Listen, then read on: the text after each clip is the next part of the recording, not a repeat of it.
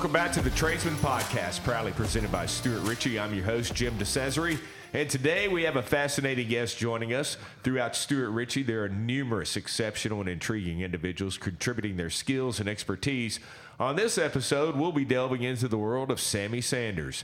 Sammy's been with Stewart Richey for nearly 10 years, primarily focusing on structural steel. However, He's recently taken on the role of fleet management, a transition that aligns with his prior experiences in the realm of motorsports.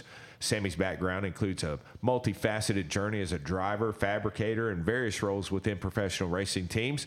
Sammy's leadership and drive to be the best applies to any industry, especially here at Stewart Richey. Sammy, it's a pleasure to have you on the Tradesman Podcast. Welcome. Hey, thank you, Jim. Good to see you again. Yeah, you you as well. I guess the last time I saw you, uh, maybe playing basketball at BAC or something like that. Yeah, back when I had the physical ability to st- still participate. So you're not that uh, physically abilit- abilitized anymore. Well, my knees prevent me from uh, competing in uh, yeah, at that level. I got you. I got you. All right, so hey, let's get started here. Take us uh, back to the beginning of your career in motorsports. What initially sparked your interest in racing cars, and how'd you get your foot in the door? I guess really it, it could be somewhat genetic. Uh, even though my father passed at a young age, uh, I always had awareness through pictures and stories about his involvement in motorsports. Um, and went on through the years. My mother remarried, and we moved to Bowling Green and I just ended up getting an opportunity or made an opportunity. I went to the racetrack with a family member one time as a teenager, uh-huh. and uh, by the time I was 17, I got me an old car and took the headlights out of it and the windows and and um, put took, a roll took, bar in it. Took it well, even the first time without a roll bar. Oh, okay. And, and uh, took it to the track and and started from there. Yeah. Now, when you say uh, locally uh, at a track, are, you, are we talking about Beach Bend or some of the other? Uh, Beach Bend Raceway Park was my home racetrack. Okay. Yeah, that's the first place I ever got to turn a wheel or hit the wall or run over a barrel. Yeah. yeah. And they, they've had a lot of exciting events out there throughout the years and uh, still do as far as drag racing is concerned. Yes, and I tell you something, a, a big loss with Clay Jones and Dallas here yeah. over the past several years, or uh, Dallas passing last year, and what he brought to this community, and uh, uh was a great thing. Well, can you uh, t- tell us a little bit about some of the the teams that you've you know beyond Beach Bend? What have you done in, in motorsports? Um, I went on to be involved in uh, doing a lot of design work and fabrication work for a company called Aluminum Racing Products, as well as uh, uh, was involved in uh, at uh, Bobby Hamilton Racing. Uh, did a lot of local uh, driving. I moved off twice away from here to try to, you know, strike it big. Maybe the next up and coming that uh, that uh, like we discussed, the D1 ball player that didn't go pro. Yeah, yeah. Uh, but uh, won some races. Hey, won some championships in local late model divisions, touring series championship, and got to do a lot of interesting stuff. Um, um, been to Talladega, tested Daytona, raced Texas, tested at Texas World, been to California, been to Bristol, been so got to do a lot of interesting stuff, and uh, actually was involved. Bobby Hamilton was kind of my racing mentor. We were struggling as kids, and yeah. I mean, we were on a bologna diet, and we were building race cars, limited sportsman cars in the basement to sell them to make money. Right. Uh, and uh, so later on, having an involvement in him with his truck team once he retired from the cup level and come back to establish a truck team. And I was in the uh, in the startup portion of that. Uh-huh. He called me and asked me to be involved. Uh, a lot of it due to my uh, design abilities and uh, my my air knowledge, aerodynamic knowledge, and um, so to be involved with that and and uh, at a at a level at that level and uh, and to be able to acquire a championship with those teammates and, and with those people involved was a big deal. That's that's pretty cool. So you you ran a few Busch races, you ran some Craftsman truck races, and uh, some others, but you but you were able to drive on all these world famous tracks. I mean, not many people get to do that. No, and uh, we were discussing my, myself and you yesterday about uh, how passion driven uh, driven uh, someone's interest can be. Sure. And uh, as music is for you, as is motorsports was for me. You know, not everybody finds that and, and that thing to give them that much passion and acquire that much drive Yeah. and uh, uh, to actually strive for excellence and um, I'm very thankful that I was uh, I experienced that Do you, do you still dabble in motorsports any? I do. Uh, I've only run about three races this year. We haven't fared very well. Actually, uh, running in a, a touring series, and our last race was in Anderson, Indiana. I believe our next race is going to be in November at the Nashville Speedway. All right, super. All right, so can you uh, share some of the key lessons and skills that you brought from your experience in motorsports to come to Stewart Richey in the structural steel division, which you just you know spent a lot of time in that area. So, tell us ab- uh, how how though how your motorsports career sort of melded with your Stewart Richey career. First of all, I never would have anticipated that I'd been involved in a structural steel business. Okay. Um, uh, I knew Steve Montgomery uh, prior to him, myself. Wait, Steve, Mc- who's that? I know Hippie. Uh, well, same same guy. Same guy. All right. Same guy. Just want to make sure. And myself and his father and another young man, we actually owned race cars together for years. Okay. And um, so Steve had approached me on a couple of different occasions about, hey, come and speak with me and just look at what we got going on, see if you'd like to be involved. And um, I was like, I was like, look, man, this isn't my gig. I said, I I appreciate it. Nice talking to you. Great to see your facilities. Looks like things are going great, but not interested. Yeah. And uh, then uh, he called me one day. I had some stuff going on in my fam- with my family. I was anticipating having to leave. Uh, leave the area Uh-huh. and, and going to have to go to North Carolina to stay involved in motorsports and and I was like, Lord's making this happen for a reason. He Yeah. called me again. I said, I'm gonna go check him out. Been here ever since. I, I guess first of all, I can't tell you how proud I am of the advancements and the uh, uh, growth that was able to be involved in with that team at Stewart Richey Structural Steel. Yeah. And uh, we had a great workforce.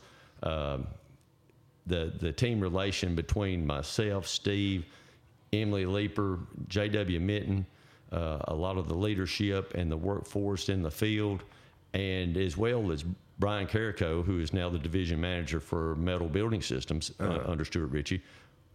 When I first got there, was involved. eh, He was a PM right. there, and um, uh, so he was involved in, in really helping spearhead all of us were in, in advancement in the division. And to answer your question, it's been kind of uh, a little more than information that may be needed from me. But uh, back to your question, I, I guess bringing from motorsports uh, and my involvement at, at the structural steel division was just bringing a strong line of communication um, um, and, and bringing structure and uh, and planning and and and ensuring. I, I- I think what h- helped, what was good for them with my involvement was, you know, you got a guy who's a division manager who has so many things on his plate. Right. I mean, he's trying to, he's he's uh, He's super- like the crew chief, right? yeah, he's observing the field. He's uh, the the field direction systems. He's doing the bids. He's analyzing the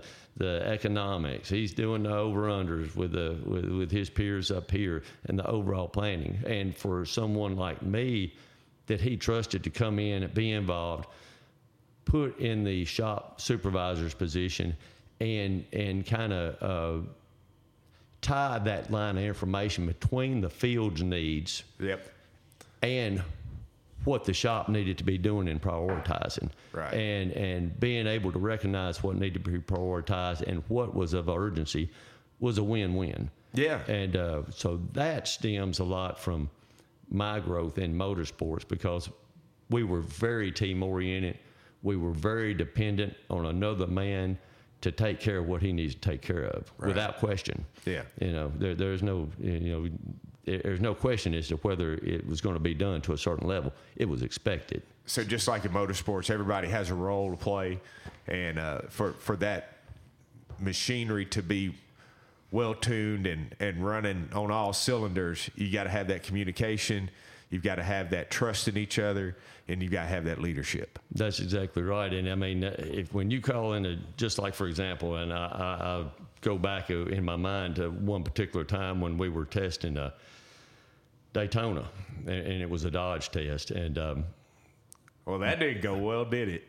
It, kidding. It, it, it, did go well uh, to a certain extent, um, but I remember. I, so I would be the initial crash test dummy. Yeah. So Bobby was running a truck at the time, and he would come back from Cup to participate on the, in the early startup of, of the truck team, and uh, I, I, the guys had stayed up trying to finish up this brand new truck, never been raced, off the surface plate, body, interior, motor, this and that.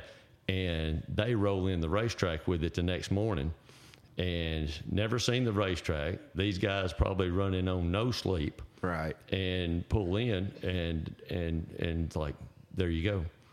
And and I actually told the, the crew chief later, I, I said, I'm gonna tell you something. I said, your involvement with this effort has what made me feel as comfortable as I did getting in the seat and putting it to the wood right out of the box. Right. R- right Literally. Out, right out, yeah, right out of the staging lanes, hit the racetrack, and, and just tap out, and there you go. Yeah. And uh, so, in relation to what you said, the trust level is is, enormous.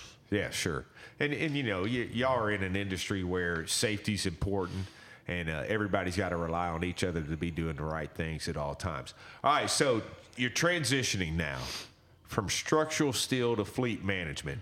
Now, I'm assuming that you've applied your expertise from motorsports to structural steel to fleet management. I mean, it's a nice transition for you, I would think. It, it, um, it, it I I believe it will be. I hope it will be. We plan to make it a, a good transition, and and thi- this is um, this is kind of my outlook, and, I, and not that this brings anything from the motorsport side of it. It- It's a it's an evolution, yes, but but the same position that I held for structural steel, it, it, it is almost in relation similar to the same position that perhaps that I'll hold with fleet management. Sure. And that's the realization that just as it was in structural steel, it's service driven. Mm-hmm. And, and and so my job at structural steel really was a monitor to to ensure that any needs of the field to be able to continue and produce and and hit their marks that they had what they needed and each each one of them within whether it was uh, a job in Virginia or whether it's a guy in Elizabethtown, a crew in Elizabethtown, a, a, a crew across the town across town. Right. So you had to ensure that those people had what they needed to get done what they needed to get done, and prioritize that. And it'll be no different with fleet management. Right. You know, analyzing and, and trying to help the divisions within the Stewart Richey umbrella. That and, and that would be how Roddy is looking at it is all the different companies within Stewart Richey and try to aid them and help them with their efforts and whatever hurdles they have through the week.